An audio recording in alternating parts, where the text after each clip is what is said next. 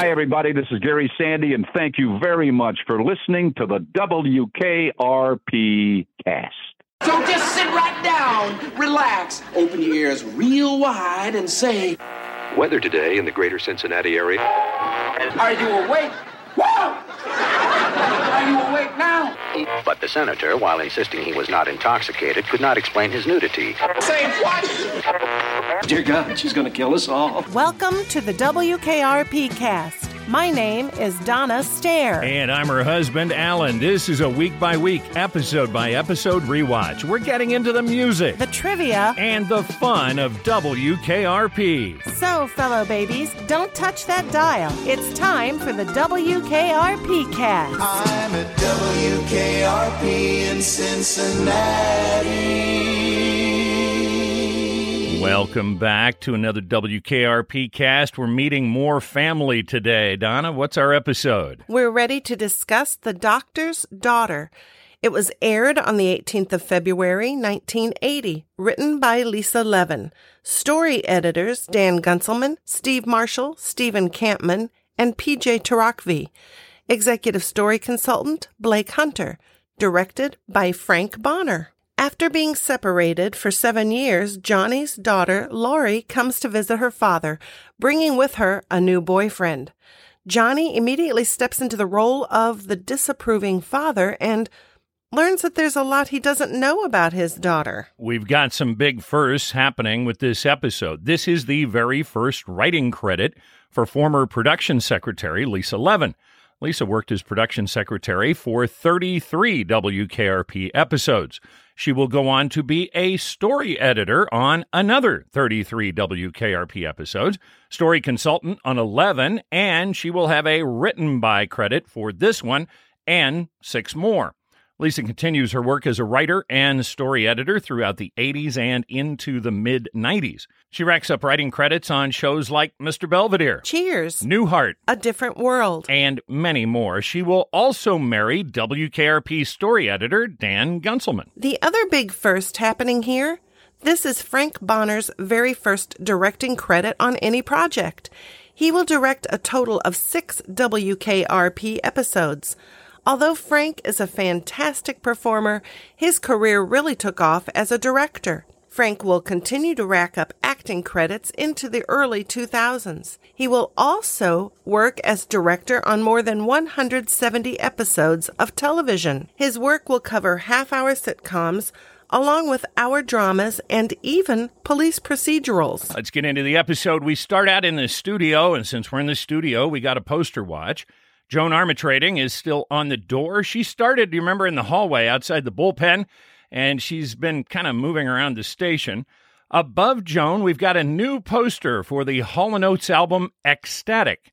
Released in November of 79, this album cover featured a picture of a silver boombox in a plastic bag sitting in a puddle. The album yielded one hit, Wait for Me, peaked at number 18 on the U.S. Hot 100.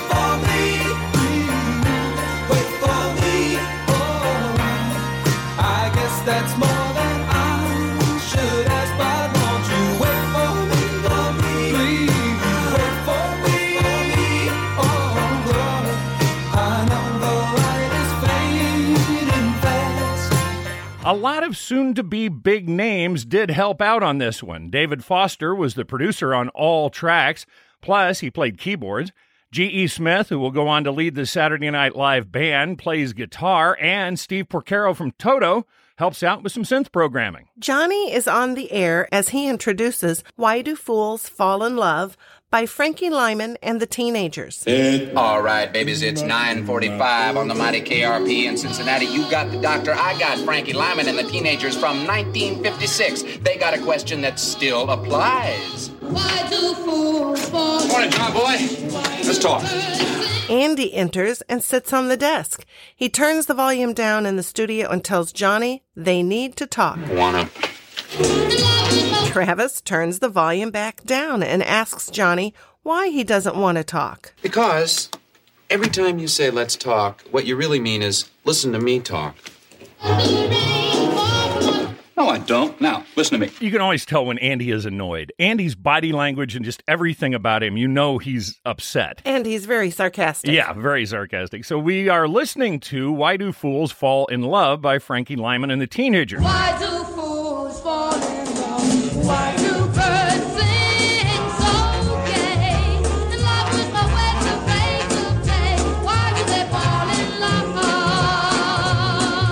This was the first hit for doo-wop group The Teenagers. It was written by Teenagers members Frankie Lymon and Herman Santiago.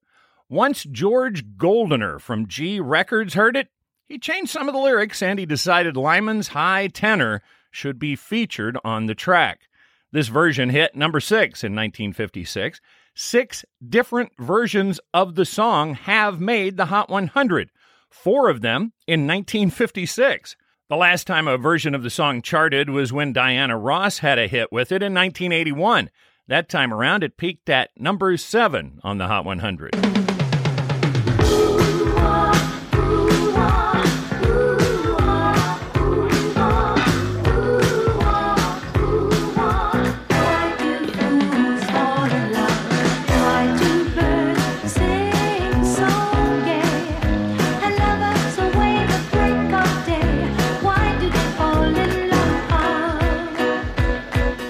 Johnny turns the volume back up.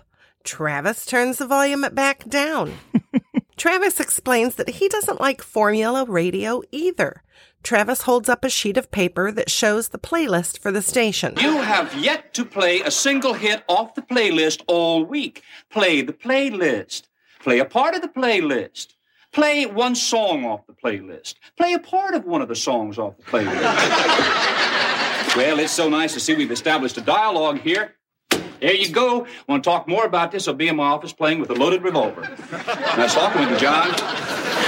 Again, Andy with the violence. A It's revolver. just hint there. Yeah, just a hint. And check out the board when Andy stands up. It's probably not a good idea to be sitting on the board anyway, but they definitely shouldn't move that much, even if you do. Andy leaves the studio just as Jennifer is coming in. Jennifer tells Johnny there's a very attractive young lady to see him. Don't kid me, Jennifer. It hurts. I think you should see her right now. There's a girl in the hallway. She motions for her to come into the studio. We see a young lady walk in with sandy colored hair, wearing a zippered hoodie over a plaid shirt, and it looks like she's got some khaki overalls on. She smiles and says hi to Johnny. Do I know you? Mm, yes, but I was only 12 at the time. Twelve. And Johnny gets a surprised look on his face at that. I swear, Jennifer. And Jennifer leaves the studio. She already knows what's going on. Johnny looks at the young lady and he suddenly recognizes the girl. Laurie? Laurie nods her head excitedly. Johnny asks why she didn't tell him she was coming. I did. You said maybe. That was two months ago. But that's how long it took me to get here. Seattle's a long way from here. Laurie. Hi, Daddy. Laurie throws her arms around Johnny's neck and they hug. Jennifer watches through the window, smiling. I don't know. It's been she was Seven years. She, she was, was 12. Now she's 19. Did she really change that much that Johnny didn't recognize her? Well, I'm wondering if maybe at 12 it was like one visit, that Johnny wasn't living with her up till she was 12. He maybe saw her one time. Maybe that's the reason. Because, yeah, you would recognize a kid from 12 to 19. They're not going to change that much. I would think so. I thought maybe he left when she was 12 and then, you know, he kept sending checks. Yeah. Yeah, he continued with the checks. I don't know, though. It seems like he would recognize her, but uh, I guess not. And Johnny's had a rough life since then. That's true. You know, there was L.A. and there was Buffy and there was San Antonio, and there's been a lot of stuff in Johnny's life since he last saw Lori. Lori is being played by Patry Allen. There's not a lot out there about Patry Allen. We don't even know if that's exactly how you pronounce her name. She worked as an actress throughout the 80s. This appearance on WKRP was one of her earliest roles. She will go on to total up 15 acting credits. She had single episode appearances in Saint Elsewhere and Masquerade in 1983, The HBO series First and 10, 1985, Highway to Heaven in 1987, Matlock, The Flash, and MacGyver in 1990. And she also had a four episode run on the daytime soap Santa Barbara in 1988. Now, Laurie said she came from Seattle to Cincinnati. And just how far is Seattle from Cincinnati? 2,359 miles. That's what she drove. In a van with Justin. now, we don't know that we don't yet. know Justin yet, but I know it. If they came in a van, I just can't imagine. Justin has got some bo. So, and the happy, the happy reunion takes us right into our theme. WKRP in Cincinnati. We come back from the open and we're in the studio. Laurie is sitting on a stool explaining to her dad how she ended up in Cincinnati. Anyhow, Mom said that as long as I lived under her roof, I'd have You'd to. have to live by her rules. I know, she told me the same thing. Laurie tells Johnny that things got so tense around home that she packed up and split. Her speech has a real late 60s, early 70s feel to the vocabulary. This is 1980, Right. but she's talking like it's 1970. Right, and and later on she uses uh, old man, and she uses that a lot. Yeah. And I don't ever remember using that phrase. I did use the word split sometimes. Let's split. Come on, we're going to split. Whatever. She also tells Johnny that her mom said terrible things about him. Johnny tells Laurie he wanted to visit her more. That's okay. I mean, the checks were always there. Besides, I'm 19 now and I'm old enough to come to you. Johnny says he doesn't know anything about being a father. Well, I hope you and I can be friends. Just friends. I don't see why not. We could just dispense with all the father daughter stuff. Well, Johnny agrees to being just friends. He's That sounds easier. Yeah, I'm going to set the father thing aside, which he finds out later that's hard to do. Lori wants to know what to call him. How about Johnny? Terrific. Johnny turns back to the mic and he turns up the volume on the music. We hear Bo Diddley by Bo Diddley. You play great stuff, Johnny. Well, that's because it's not programmed I play my own stuff, you know? They don't like it, but they don't want me to quit. Johnny is playing the song Bo Diddley by musician Bo Diddley. His real name is Ellas McDaniel. He was born in Mississippi but grew up in Chicago. He worked as a carpenter and mechanic, but his real love was music. Diddley played on street corners and later in Chicago clubs. Leonard Chess of Chess Records gave him his stage name and the name of his first hit. The origin of the name is murky, but it might have been the stage name of a comedian working in Chicago at that time. Diddley's songs featured what's called an African clave rhythm with his signature five accent hambone beat.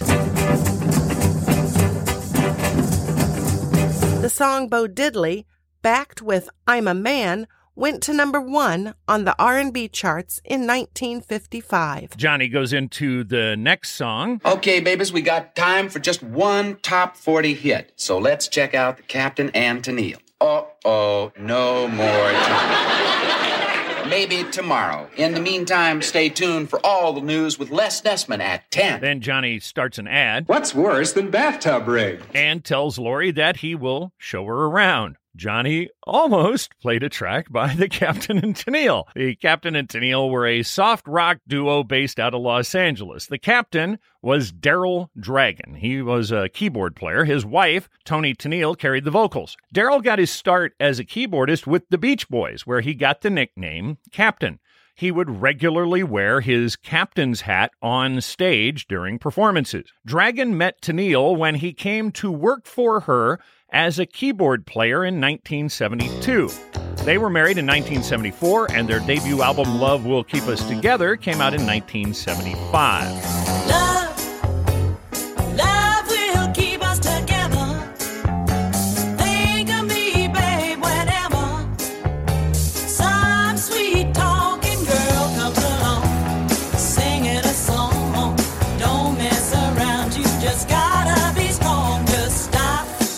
would touch off a string of mellow hits through the late 70s. Now, a fun side note about Toni Tennille.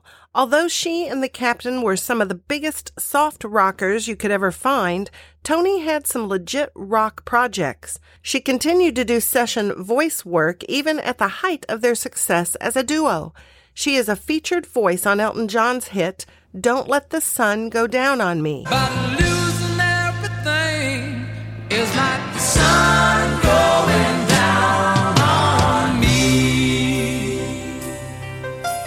And she did numerous backing vocals on Pink Floyd's The Wall album.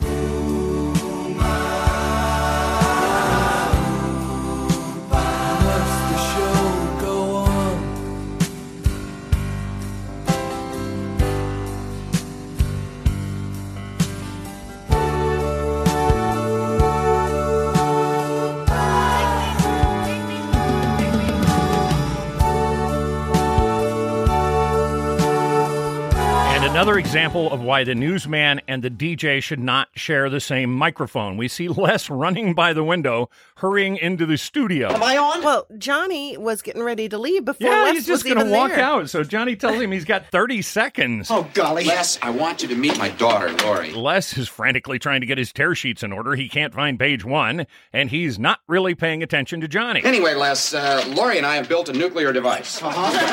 And uh, we're going to murder all the newsmen in Cincinnati before we use it. Well, you two have a good time. So Johnny and Lori leave the studio as Les begins his news show. And that bathtub ring commercial that we started, now the end of it kind of messes up Les's news intro. Right down the drain.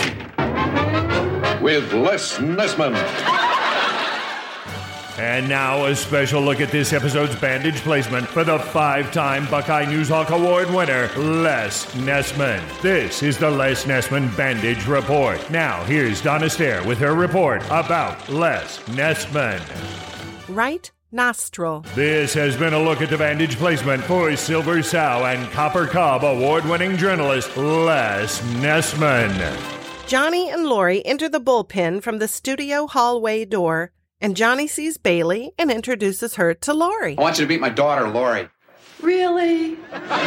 Bailey claims to see a resemblance between the two of them. You know, she does sort of look like you. Except on her, it works. Hi. Ooh, a burn from Bailey. Johnny tells Bailey that Lori is a freshman in college. Before I dropped out. What? Well, I wasn't learning anything in school, so I thought I'd get out and travel around for a while. Mom got real mad. Johnny tries to be cool about this news. He's a friend, remember, not doing the dad thing. Yeah, I dropped out. That's what Dad always wants to hear. Andy enters the bullpen looking all Santa Fe-ish in his blue and white Western shirt with pearl white buttons. He is not happy about Johnny and his play a hit joke. that was funny. I play a hit, but I'm all out of time. I'm telling you, I laughed so hard I dropped my gun. I was getting ready to shoot myself. Why you doing this to me, huh? Johnny chooses this time to introduce Travis to Lori. Ah, how you doing? I'm your dad's best friend. Herb enters the bullpen as Andy is shaking Lori's hand, which brings us to the line of the episode. Oh, a bung, Uncle Bob. Who's the broad? it's, Herb, it's Herb's delivery. It's Herb's Just delivery. the first thing that pops into Herb's mind has to do with, you know, oh, broads and sex. Oh and- yeah, Cowabunga, Uncle Bob. so when Herb pulled out Cowabunga, I wanted to know the background. Cowabunga is associated with both the Teenage Mutant Ninja Turtles and Bart Simpson, but it's not original to either of them. The word cowabunga was created by Howdy Doody show writer Edward Kean, the highly un-PC character Chief Thunder Thud. would would use the word as an exclamation and to start almost every sentence. It was first heard on the Howdy Doody show in 1954. Well, never mind. Let's watch Clarabelle on television. Come on. Oh, no, no, no. He's on television right now. Cowabunga, no, that clown looks sillier on television than he does in person. Yeah, but he might Look tell a him. secret, Chief. Oh, yeah! You like Chief Thunder Thud, don't you? So by the 1960s, surfers were using it. Snoopy famously uttered the word in a 1965 Peanuts comic strip. By 1987, mutant turtle Michelangelo was a regular cowabunga user, along with Bart Simpson. Cowabunga, dude! Cowabunga! I made a funny. Johnny tells Herb that this is his daughter, Herb Snickers. She's not really your daughter. What do you think? I was born yesterday? Johnny insists that she's his daughter.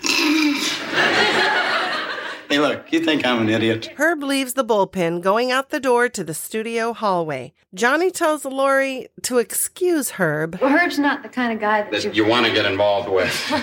I know the type. You do? sure.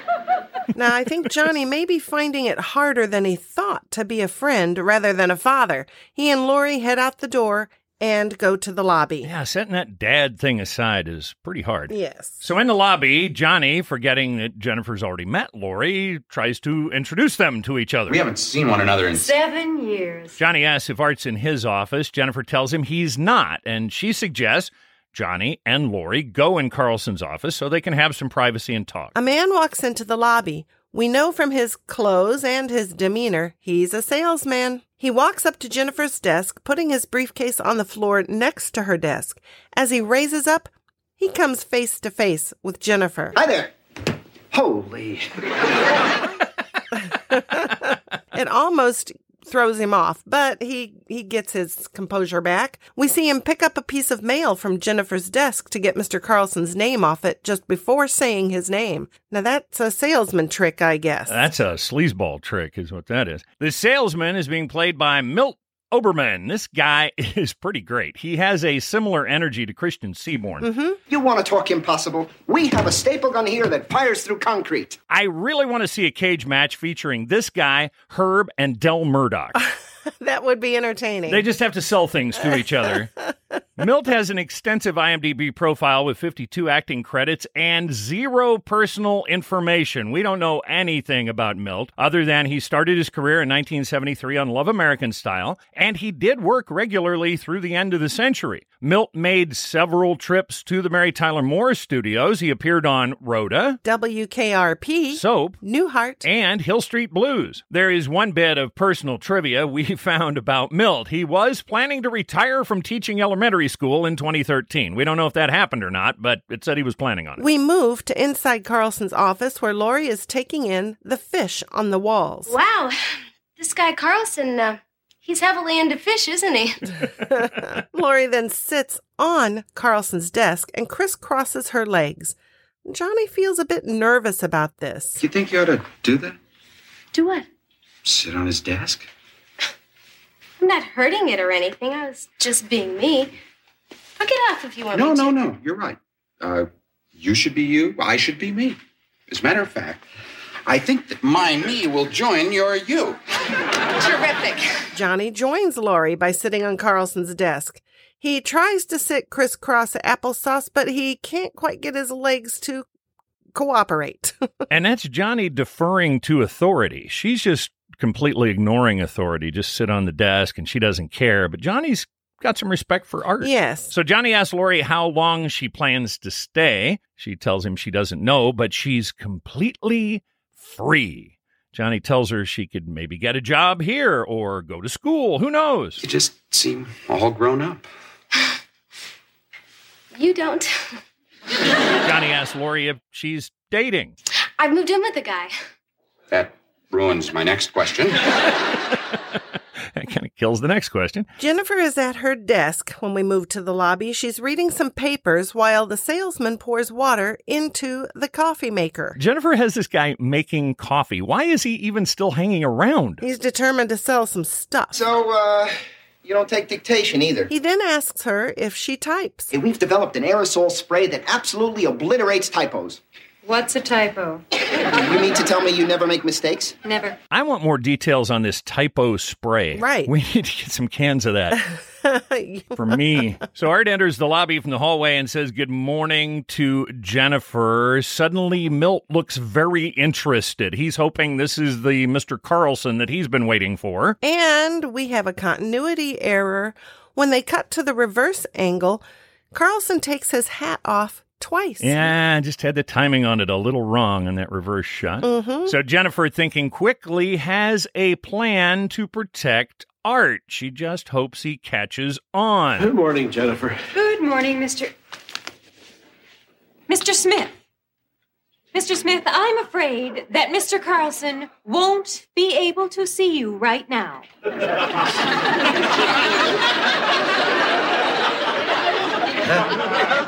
But But if you would like to wait over there with that other salesman, Oh, oh, okay, yeah.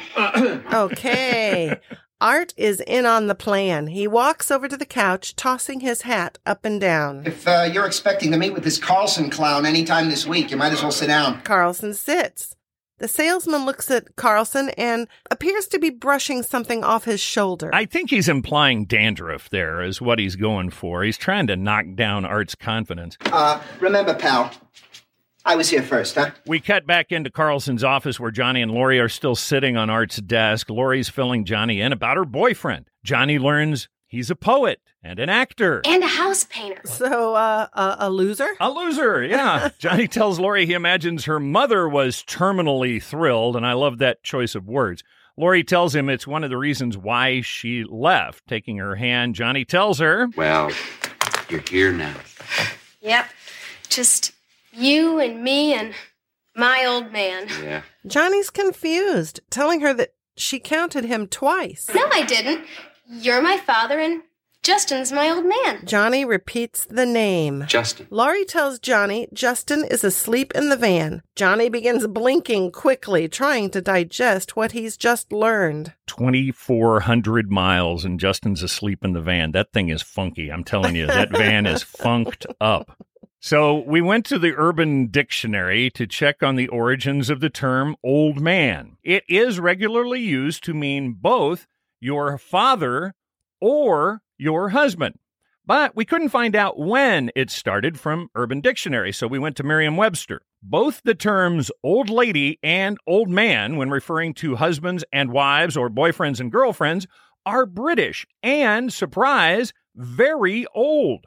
The first printed use of old lady to mean wife was in 1599. Old man as a term for husband first appeared in print in 1673. Back out in the lobby, Carlson and the salesman are sitting on the couch watching Jennifer as she walks to the magazine rack, selects a Vogue magazine, and walks back to her desk. The salesman leans toward Carlson as he points with his thumb. What do you think this Carlson guy is paying her for, huh?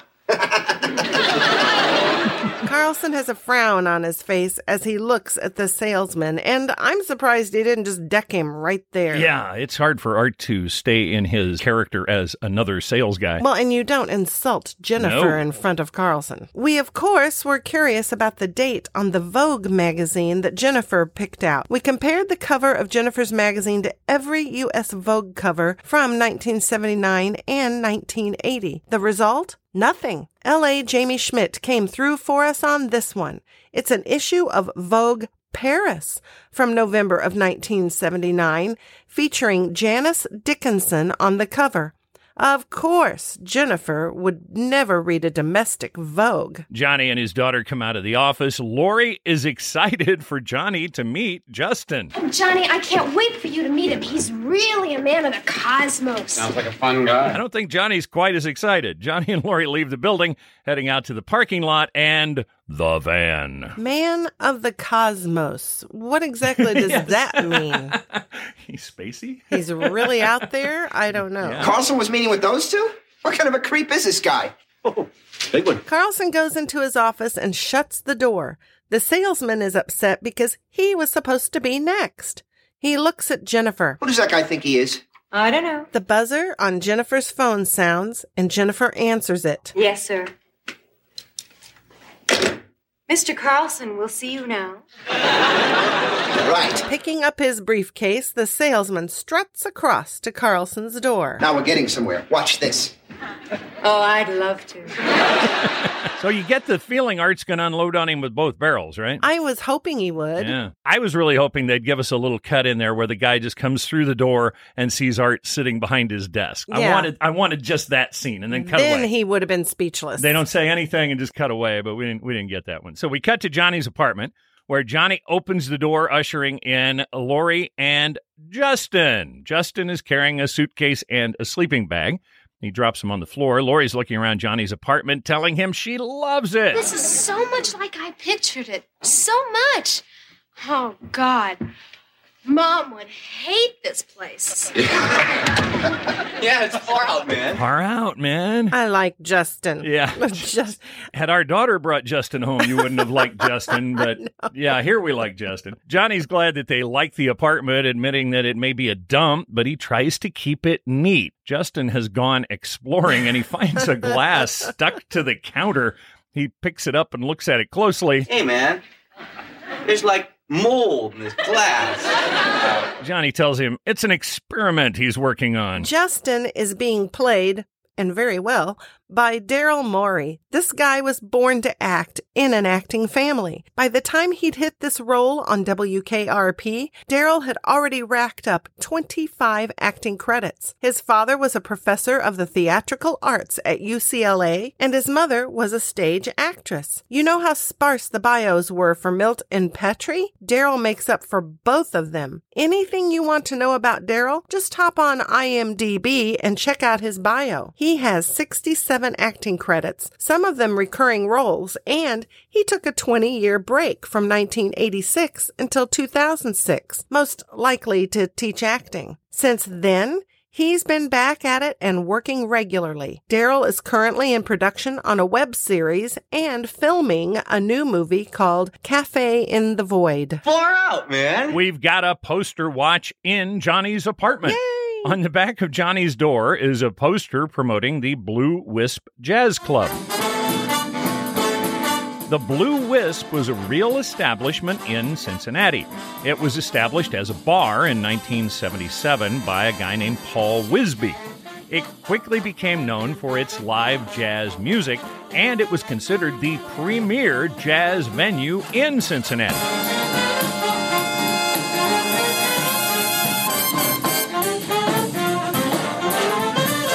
When founder Paul passed away in 1984, his wife Margene attempted to continue the club in the tradition Paul had started.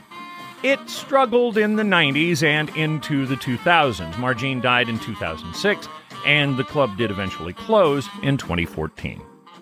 Laurie is looking at the posters and the pictures that Johnny has on his apartment walls. She is shocked to see a picture of Johnny with Mick Jagger. Johnny tells her it was taken a long time ago. Laurie's very impressed. You are a great man. Laurie gives Johnny a hug, and then Justin tells Johnny that it's far out. It's far out, man. And tells him that he plays guitar. You think, like, maybe you could speak to Mick? Which brings us to line of the episode honorable mention. I mean, Keith Richards can't last forever, am I right? And this was in 1980 that he was saying Yes. this. Johnny looks as if he is starting to explain, but then decides not to even try. I'll speak to Mick tomorrow. We're going swimming together. Justin is thrilled. Going swimming together. We just wanted to make a note here that at the time this line was aired, Keith Richards had just turned 36 years old. At the time of this podcast recording, Keith Richards is 77 years old and seemingly can last forever. Let's talk for a minute about that picture, and I really wish they'd done a close up. I do too. it. That really is a picture of Howard Hesseman with Mick Jagger from a 1969 promo for a TV show called Music Scene. Music Scene was ABC's counter programming against Rowan and Martin's Laugh In on NBC. It was modeled on the British Top of the Pops and featured multiple music acts each week. Between Numbers, San Francisco based improv troupe The Committee. The Committee Connection. Which included Howard Hesseman performing as Don Sturdy. They would do hip and edgy sketch comedy. The hipster credentials of the committee attracted the hottest rock acts, including the Beatles, Jimi Hendrix, and on their first episode, the Rolling Stones. I'm Don Sturdy with the committee. Look for us on Music Scene this fall. I'm Mick Jagger of the Rolling Stones. I see your music scene in the autumn. There must be room for both of us. It turns out the committee was too hip for the network. Their anti war stance did not play well with advertisers. The troupe was quickly fired and a new cast was assembled. Larry Hankin, Carl Gottlieb, and Christopher Ross of the committee stayed with the show. These defections caused so much infighting. The committee disbanded and stopped performing because of their involvement with Music Scene. I'm with the committee. We're hosting Music Scene. Just now, a stone came through my window bearing a message. See you this fall on Music Scene. You freak. Johnny asked Laurie and Justin what they'd like to do. Hey, let's get high. Well, sure. Yeah. So Justin sits on Johnny's bed, and Johnny suggests maybe they should unpack their things first. Yeah, like, uh, where's the bedroom? Like you're on it. Johnny tells him he planned to let Laurie have the bed and he'd sleep in a chair. We can't take your bed. We, you, Justin. What? Laurie puts her hands on Justin's leg and she explains to Johnny they are married. She and Justin gaze into each other's eyes as she explains. We stopped at Yellowstone National Park. We found this pretty place where we stood and held hands, and I said, Justin, you are now formally my old man forever. yeah, it was far out, man. We did it right in front of Old Faithful.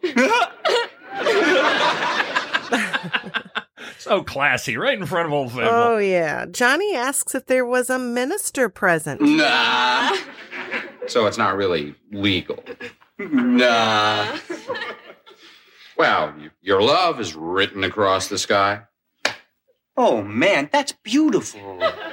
Oh man, that's beautiful. Justin has his arm around Laurie and is starting to kiss her when Johnny can't help himself. He grabs him by the wrist and unwraps his arm from around Laurie. Johnny tells Justin if he closes his eyes, he can probably see the stars. Whoa. Justin gets this weird look on his face and he closes his eyes, but I love it when he closes his eyes, his whole body changes position. He kind of sets his body. Yeah, just everything he twists and moves. It's a it's just to close It's your so eyes funny. to get your whole body involved in closing your eyes. Cracked me up. Far out. Johnny suggests they go get some pizza and then they can come back and rap all night long. Johnny and Laurie start to walk out. Justin is still standing there with his eyes closed And that goofy and that look. grin on his face.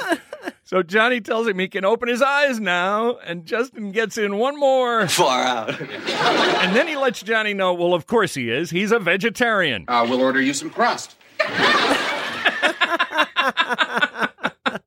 So Johnny ushers Justin out the door. Far out, man. We come back to Carlson's office where Carlson is sitting at his desk taking inventory of several office supplies that he ordered from the office supply salesman. Uh, the Mark II calculator, got that. And the, uh, ah, the staple gun. Huh, got that. That's about it. Through concrete, huh? On a minute here. The salesman was a jerk. He was insulting Jennifer. Why did Art buy stuff He from him? He can't help it. He needs those office toys. And he's just way too easy a mark. Carlson puts the stapler on top of a few sheets of paper and pushes down on the handle, shooting a staple through the papers and into the top of his desk. And had his desk been concrete, It would have it gone would have in worked. there. So Johnny enters wanting to discuss parenting advice. Listen, uh, you got a kid. Uh-huh. Uh, what are your theories of uh, child rearing? Oh, pray for the best and ensure everything.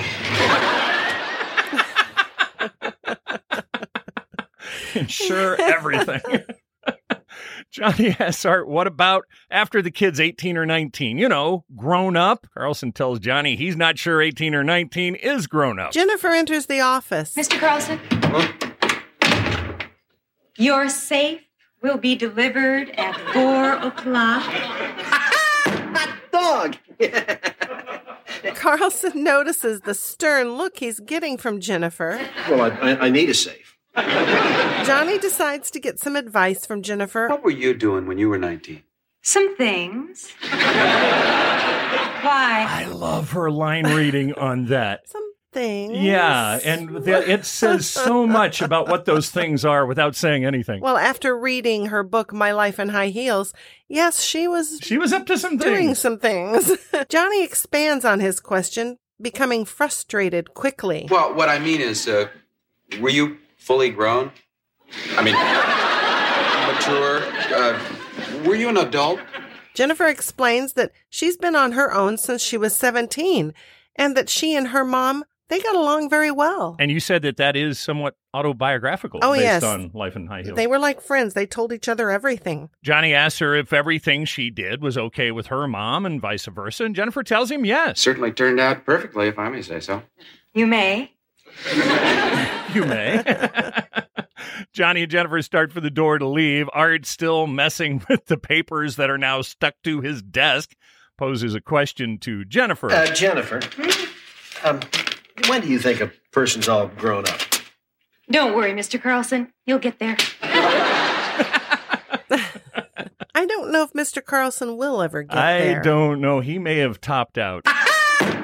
Well, the subject of parenting and growing up is being discussed all over the station. We come to the bullpen where Bailey is dramatically coming to the end of telling Johnny and Venus about an experience with her parents. Well, it was just unbelievable. Johnny is sitting at the DJ desk and Venus is at Herb's desk. Now, let's take a look at Venus's vibin' threads. Venus is wearing a royal blue dress shirt with a royal blue suede fedora, a white with blue specks in it jacket, with a silk handkerchief in the breast pocket, two chain necklaces, an earring in his left ear, and what looks to be a bird of prey's talon pinned to his jacket lapel. Johnny asks Venus about his relationship with his dad. I didn't see him much. My parents were divorced. Johnny comments maybe Venus's dad felt guilty about not seeing him much. But Johnny is going to make up for that because he's going to give Laurie all the freedom that she ever needed. Venus asks how much freedom. Bailey answers for Johnny, saying Johnny considers her an adult. Now, what if she wants to experiment with a lot of hard drugs? Johnny starts to answer, but Bailey has pretty much taken over Johnny's side of this conversation. She asks Venus if he thinks Johnny's daughter is stupid. Venus says he's just asking a question. Well, this conversation begins to get very serious. You know, I bet you'd be a really strict father, Venus.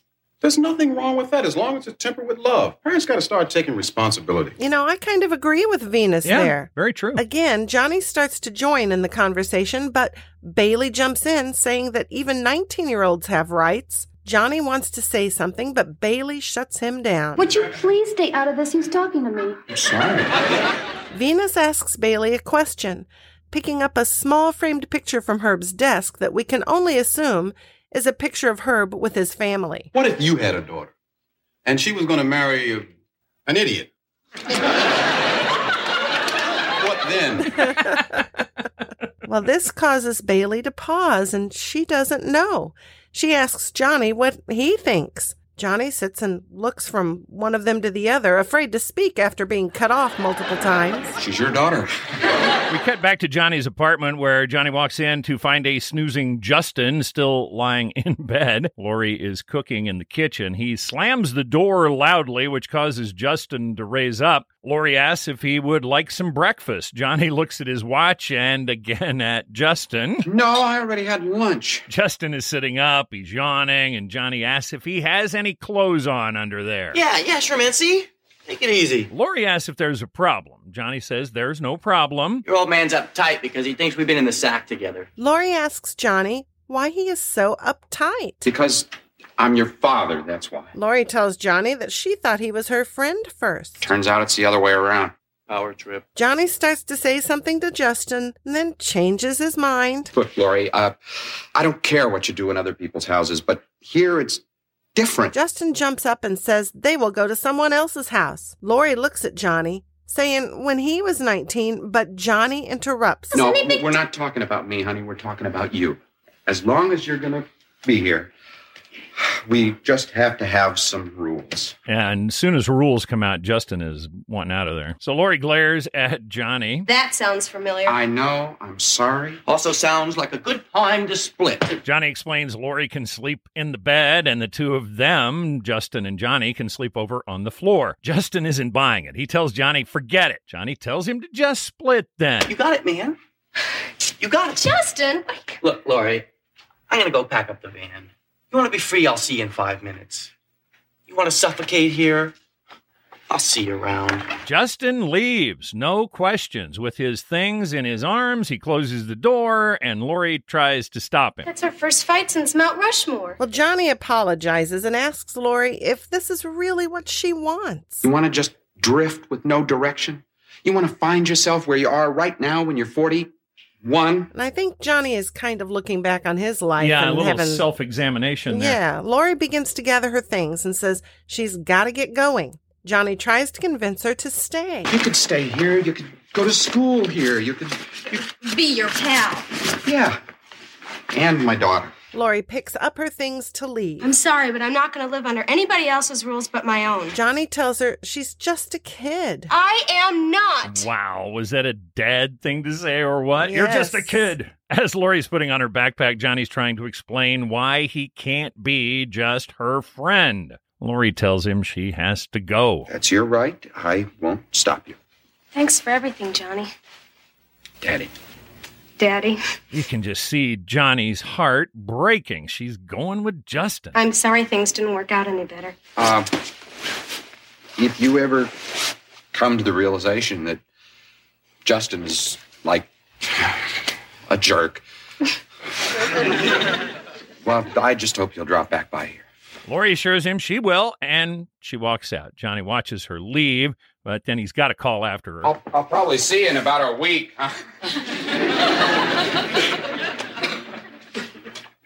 We come back to the studio where Johnny enters to the sounds of Bill Haley and his Comets singing Rock Around the Clock. He hurries to his chair and he opens a letter. As he looks at the letter, we hear a voiceover of Laurie reading its contents. Dear Johnny, Dr. Daddy, hello from Philadelphia. It's not a less news story, but it is another Philly reference. Laurie goes on to explain she's staying with an aunt and uncle and plans to stop by to see Johnny on her way back to Seattle. I thought I'd be going back to school for a while since Justin has decided. Johnny stops reading because Rock Around the Clock is coming to an end. He needs to start The Long Run by the Eagles. Johnny goes back to the letter, and Laurie's voice begins again. Since Justin has decided to become a sales and marketing since Justin has decided to become a sales and marketing Johnny turns the letter back over to the front, causing Laurie's voice to back up and repeat the end of the first side of the letter, then continues to the back when Johnny flips it over. I love that gag. I know it. That was good. so funny. Since Justin has decided to become a sales and marketing trainee for Aerozone Industrial Tubing, Justin says tubing is where it's at. What a jerk. Johnny smiles when he reads this. He is a jerk. Johnny's smiling at the letter when Andy bursts into the studio hearing the long run. That's a hit!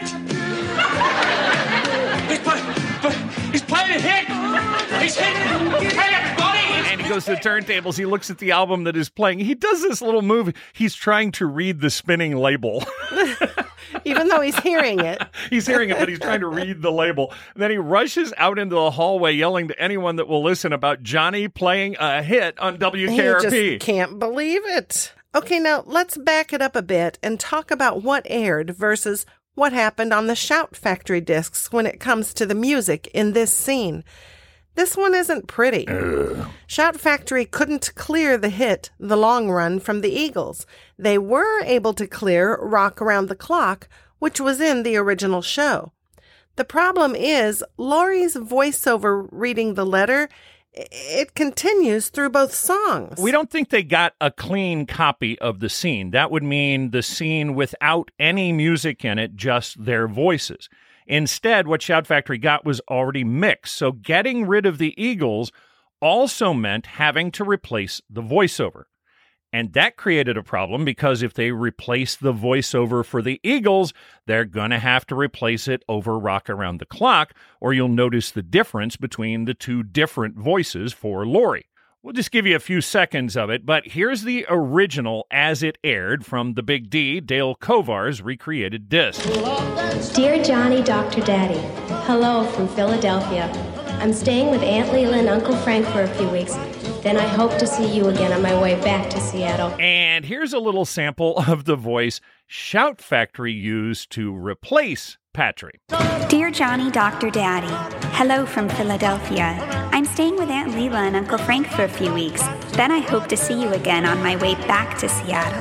I it think was so that's chipper and awful. Oh, that was just awful. Even though they couldn't clear the Eagles, Shout Factory seems to have gone the extra mile when it comes to getting a sound alike for the hit. This is what the open to the long run sounds like as it aired in February of 1980. Since Justin has decided to become a sales and marketing since And here is a very close sound alike on the Shout Factory discs. Since Justin has decided to become a sales and marketing When Andy said this was a hit, he wasn't joking around. The Long Run is the title track from the Eagles' sixth studio album.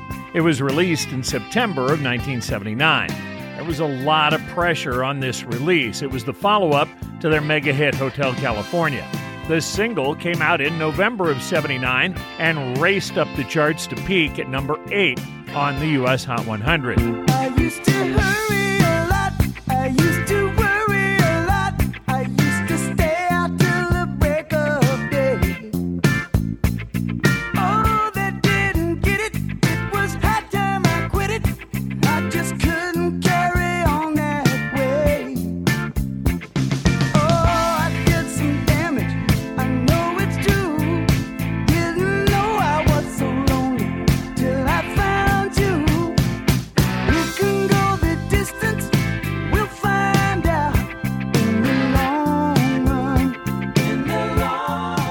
So that's going to do it for this episode. It was so much fun meeting the doctor's daughter. What is up for next week, Donna? Next week is Filthy Pictures. Andy and Jennifer agree to do a photo shoot for a charity. While dressing after the session is done, the photographer takes nude photos of Jennifer without her knowledge, and he tries to blackmail her. And this is an hour long that we're going to be doing over two of our episodes. That's going to do it for this episode of the WKRP cast. If you'd like to watch along with us, make sure to check our show notes and find us on social media. You can follow our Facebook page at WKRP cast. Got a question, comment, or correction? Let us know about it. Write us wkrpcast at gmail.com. And remember to please rate and review us on Apple Podcasts. Thanks for listening. Bye. May the good news be yours.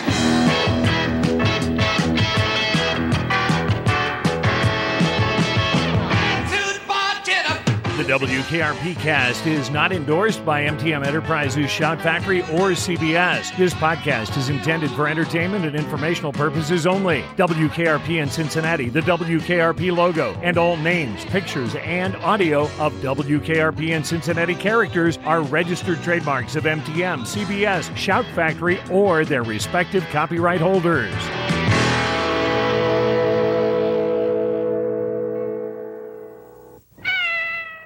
Almost forgot, fellow babies. Booger!